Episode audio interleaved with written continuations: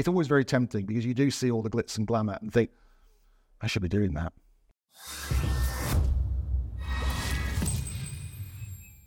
Okay, so we're talking about the market update, where the market's at, where it's been, where it's headed.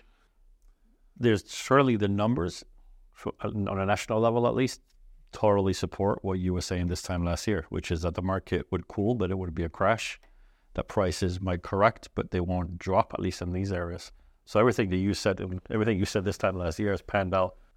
Has there been any changes to who's buying? Not really. We had a summer last year. We had a lot of Americans in the market and Canadians, and then it went a little bit quiet. And then they've come back again this summer, and I think that's because they, when they come over to Europe, they treat it as a big vacation, so they need a couple of weeks at least. So that's when they come is in the summer, in the summer months generally. So we were very busy again with our North American friends uh, in the summer of 2023, as we were last year.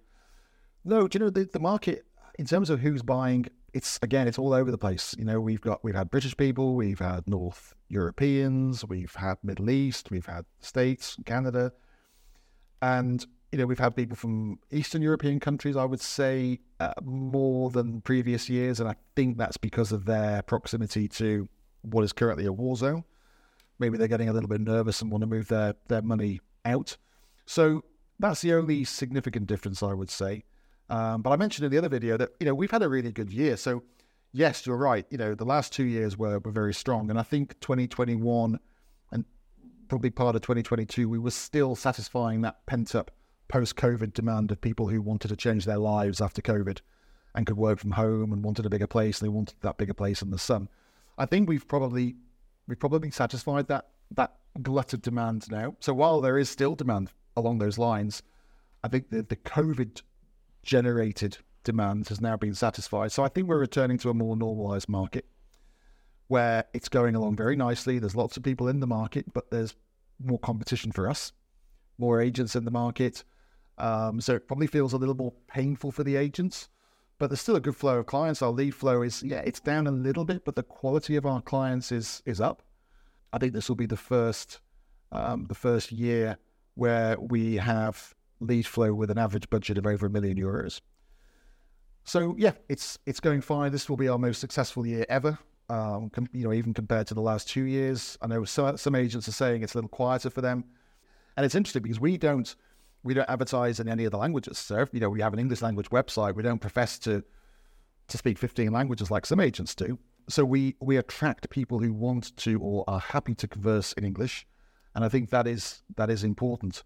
Um, I think what's also important is that although maybe our lead flow is down slightly, not noticeably, but maybe slightly, but what's helped us this year is our conversion rate from the lead coming into the business and then obviously to sale has gone up markedly. And I think that's because of the way that we're marketing. So we're doing a lot more on video, which means that when the client eventually gets to you on the ground, they feel like they know you. And that means that you're further along the sales funnel um, than having to convince them to like you. And I know that sounds really uh, sort of, the, but that's that's how it uh, how it feels, and our numbers back that up. Is it fair to say that in a market where everybody has access to the same stock, the only differentiating factor is the agency themselves in terms of their style and service expertise? Yeah, I, I think so. And I say to to our, our recruits and the people in our business, I say to be good in this market, and it's a crowded market, to be good in this market, you need to be really good. I mean, eight or nine out of 10 on four key things. First one is being able to get on with people. So, rapport building, critical in any sales uh, environment. Second one is product knowledge. You've got to know what you're talking about better than the next guy. Third one is perseverance. You know, don't give up. You know, clients may buy something in the first trip they might might not buy for 10 years. Don't give up. And the fourth one is attention to detail. You can lose a deal like that if you say the wrong thing or somebody else says the wrong thing or you've sent the wrong information, that that trust and that that deal that looks like it's going to be a winner can just disappear overnight. So unless you're scoring highly on all four of those metrics, there'll be someone else who's doing better than you. And I say that to everyone just to try and keep everyone on their toes. It's a it's a competitive market. The clients have a choice of who to work with. And yeah, very often it is it is a case of you know who do I want to spend my time with as a client. You know, I, am the same when I go and buy in in the UK, for instance. I, I want to spend time with someone who knows the stuff, but also I want to have a giggle. I want to I want to like that person enough to maybe spend a whole day in a car with them. So yeah, there's, I mean, your marketing is this, right? It's it's consultative. It's not particularly flashy. Um, oh, thanks. Now, there's an American expression that's going to make you want to Throw up. throw up a little, Okay. and that is your vibe is your tribe. Ooh, like that. It's true. So like-minded people want to buy from like-minded people. Yeah. Is that something you found? Absolutely. Absolutely. We, you know, over the last four or five years, we've come up against some really, um, what's the word, glitzy agents who, you know, I think off the back of a lot of the TV programs that we've seen, you know, like Selling Sunsets and stuff like that, where they're all driving around in amazing cars and wearing amazing clothes and looking at amazing houses. And we'd all love to operate in that world, but it's not a world that suits me as a person. I'm pretty grounded. I've I've come from a very sort of grounded background, and I, I think that there is a tribe for for those agents who Who want that? who want that. You know, they want to be taken to a house in a Lamborghini and get a helicopter to lunch and stuff. That's great, fantastic. But that's not our tribe, and it never has been, and it probably never will be. What we're, I think, what we appeal to is people who want common sense advice, uh, who, you know, yes, we take our business very seriously, but we also, you know, we enjoy our lives and we we we have other interests. But I think that you know people who, who want that fancy dance stuff, no, it's it's probably you coming to the wrong place. And and the reason we don't, I mean, we could anyone can produce a video with a a Lamborghini and a nice villa and some nice clothes. Where did we go wrong? Huh? Excuse me. But we are not trying to become ICI. We're not. We're not. You know, building a business on that scale. We don't have to appeal to to many people to grab a fair share of the market. And I think what we do quite well is that we position ourselves in a in a in a space that some of the client base will will want to be in, and we try and work with those those people as as effectively as we as we possibly can. It's always very tempting because you do see all the glitz and glamour and think, I should be doing that. I should be jumping out of a speedboat in my speedos. Maybe not. If you're in a space that's very high end, if that market quietens down, you've got nowhere else to go, kind of thing. And I've I've seen that recently. I think the high end of the market is a little quieter than it has been the last couple of years because that glut of demand since COVID has been has been uh, satisfied. So yeah, there are big spending clients out there for sure, but not as many, I don't think, as the last couple of years. We're not seeing as many. Oh, we've sold this 10 million euro villa, we've sold this 15 million euro villa, blah blah blah blah blah, which used to be every week, didn't it? And now it's kind of like, sorry, you know, where are you? And if you're in that in that position in the market and you've got all those costs of of marketing those types of properties, you go six months without selling one, and you're going to feel it. in the last, particularly the last post COVID, I would say, there has been an explosion in what I suppose you would call the super prime market here, which isn't traditionally a large piece of, well, certainly not in transaction volume of what the market Marbella is. Marbella is high end for sure, with some splatterings of super prime.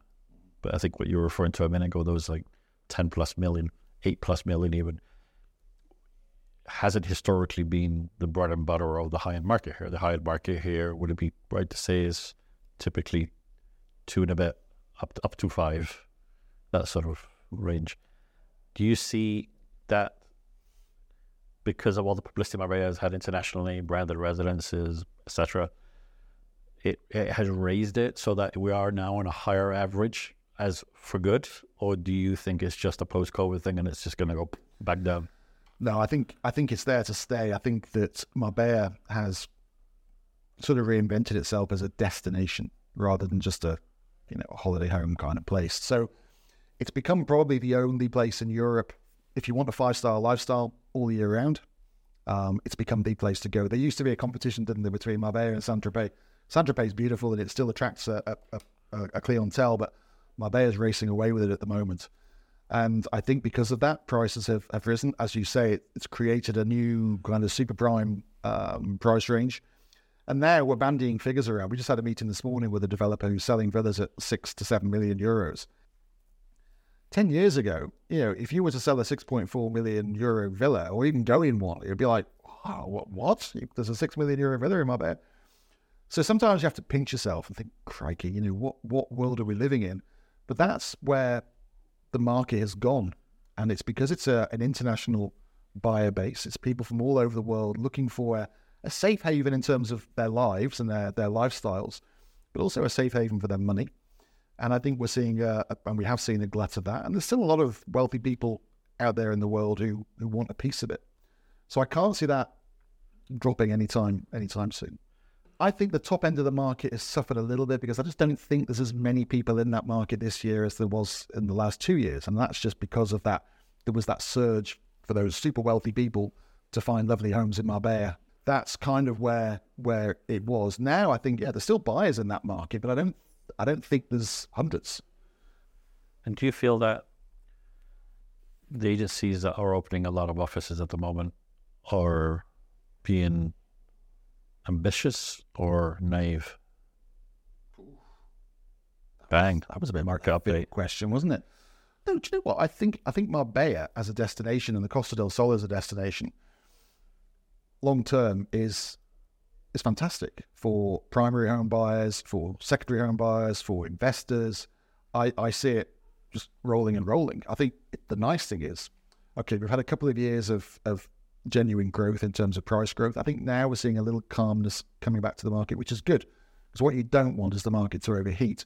And I think we're seeing just gradual price rises, obviously in the more popular locations. You know, there are some locations that still lag behind a little bit, and those rises have been less. So I think the market's in good health. I think the the, the fact that there's a lack of supply, um, because well, of course, what happened in the the COVID times or just after the COVID times, when everyone wanted to buy, a lot of sellers decided we don't want to sell because we love our place in the Costa del Sol. We haven't been able to go there for two years. Holidays are now really important to us. In fact, we might move over there ourselves. So there was a lack of, of supply of good resale stock in good areas. Yeah, developers are building, but they're selling out. So there's so many little nuances, so many little triggers and market forces at play here. You know, people don't ever talk about that the, that COVID thing with vendors. We had vendors who were saying, "Well, no, I'm not selling mine." They wanted to sell during COVID because we all thought the world was going to end. COVID finished. They got on a plane and thought, "Oh, Spain's nice." If you had to give it a with zero being awful and ten being smoking hot on fire, where would you put what rating would you give the market at the moment me? here? Yeah. As an agent, I would say seven and a half. Okay. Steady, steady seven and a half. Very good. Until the next one.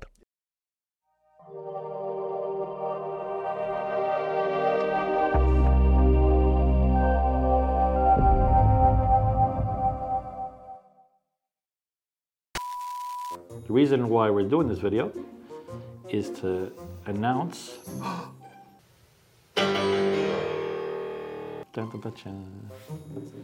that we're going to be doing a joint punk podcast.